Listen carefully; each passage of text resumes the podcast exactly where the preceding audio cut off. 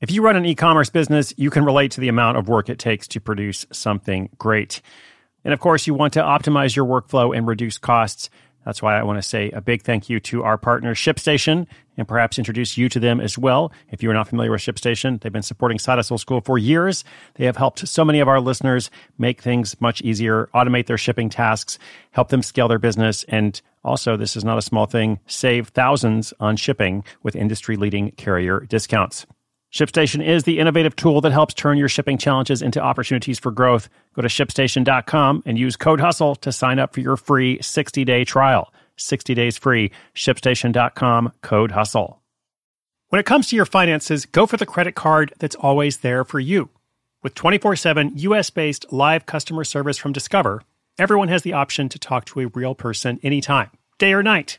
Yep, that means no more waiting for, quote, normal business hours just to get a hold of someone. We're talking real service from real people whenever you need it. Get the customer service you deserve with Discover. Limitations apply. See terms at discover.com slash credit card.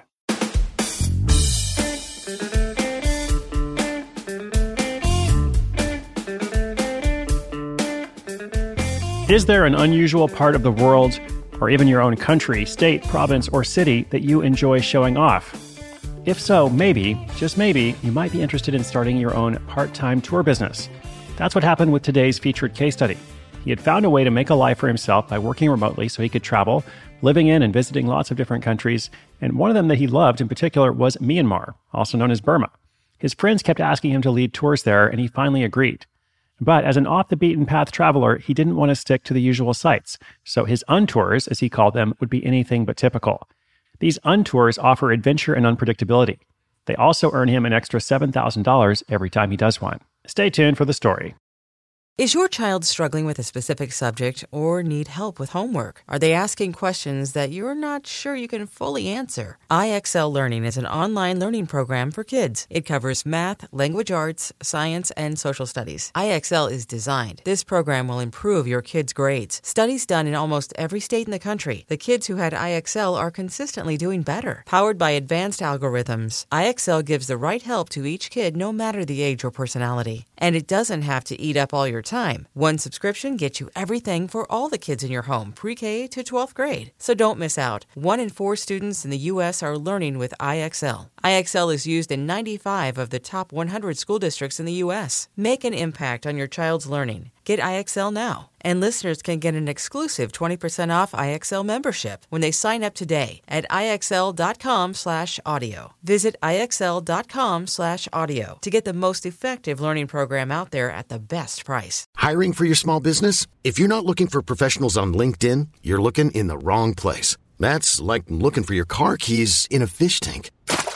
LinkedIn helps you hire professionals you can't find anywhere else, even those who aren't actively searching for a new job but might be open to the perfect role. In a given month, over seventy percent of LinkedIn users don't even visit other leading job sites. So start looking in the right place. With LinkedIn, you can hire professionals like a professional. Post your free job on linkedin.com slash recommend today.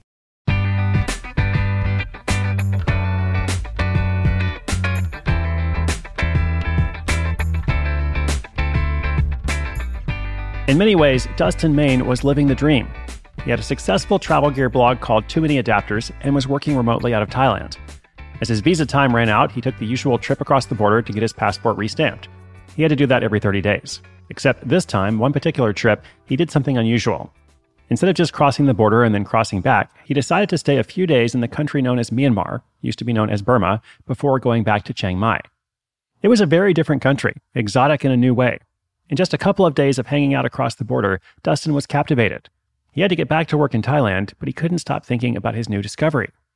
Over the next few years, Dustin visited Myanmar over a dozen times, getting to know it well.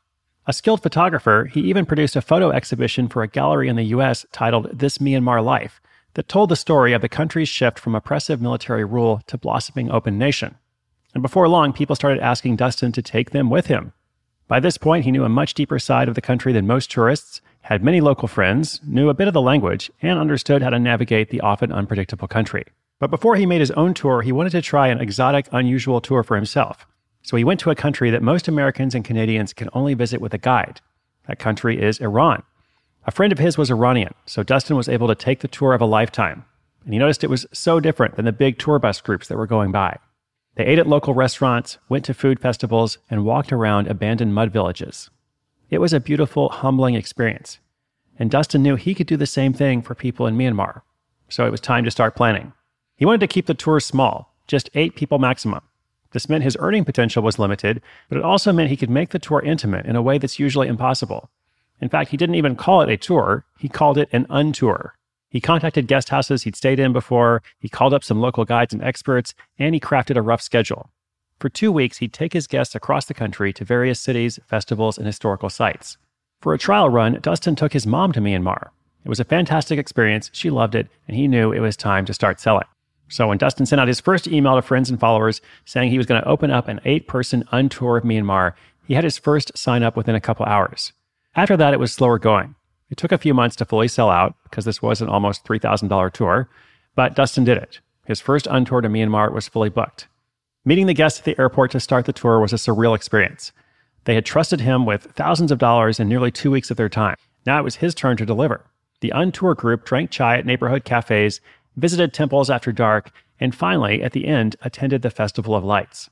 At this massive festival, locals sent hot air balloons high into the sky, and these hot air balloons are loaded with fireworks. It's an annual event that features one of the most wild and amazing fireworks shows in the world. That tour didn't go off without a hitch. There were some issues and some plans had to be changed along the way. By the end, however, everyone was smiling and had a story they'd never forget. Dustin has led six more untours after that experience, each a little different, and he's found some ways to reduce the burden. First, he hired one of his guides in Myanmar as an assistant. She could help plan travel, pre-order food for the group to save lots of time, and have alternative plans thought up whenever they had to make a change. Second, he started giving the group two free days throughout the tour so that they could go out and do something on their own. Dustin is an introvert, like me, shout out to all our introverts out there, and those two days to recharge by himself helped him enjoy the untours much more. And third, he's now an expert at setting expectations. It's important that everyone on the tour knows that infrastructure in Myanmar can be unorganized. Also, the food is not something that most people are used to, very different from Thai food, and that's all part of the journey. Establishing these expectations up front has smoothed out a lot of tense moments, because, as he says, you just never really know when something unusual is going to come up in Myanmar. These days, he runs two untours each year. All of his previous guests have turned into word-of-mouth evangelists, so he's not having too tough of a time selling out anymore. After expenses, these tours generate roughly fourteen thousand dollars per year in profit for Dustin, and he's still looking to grow. Later this year, he'll release a book about Myanmar. He's also planning to introduce the country of Jordan as his next untour destination. If you're interested in going along, maybe you should check out his site to book an unpredictable adventure.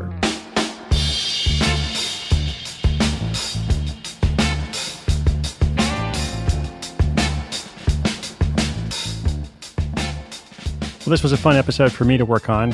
Uh, I remember visiting Myanmar way back in, I was trying to remember what year it was, two thousand six, I believe.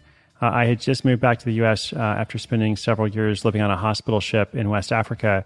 And so I did this trip to Southeast Asia where I went to Hong Kong for the first time and Singapore for the first time, a couple other spots, but I also did a few days in Myanmar. And, uh, you know, back then it was certainly not like any place I had been to. And I'm sure it's changed so much since then, but uh, I also do know that it's it's still very much a lesser traveled place compared to everything else in the region. So so good for Dustin in taking these small, intimate tours, uh, which seem very respectful and very focused on culture. Now, he also said, we had some comments from him, he said, it's really amazing for me to be able to share my enthusiasm and passion for the country of Myanmar and its people. Not only that, but to be able to experience the country through fresh eyes gives me joy.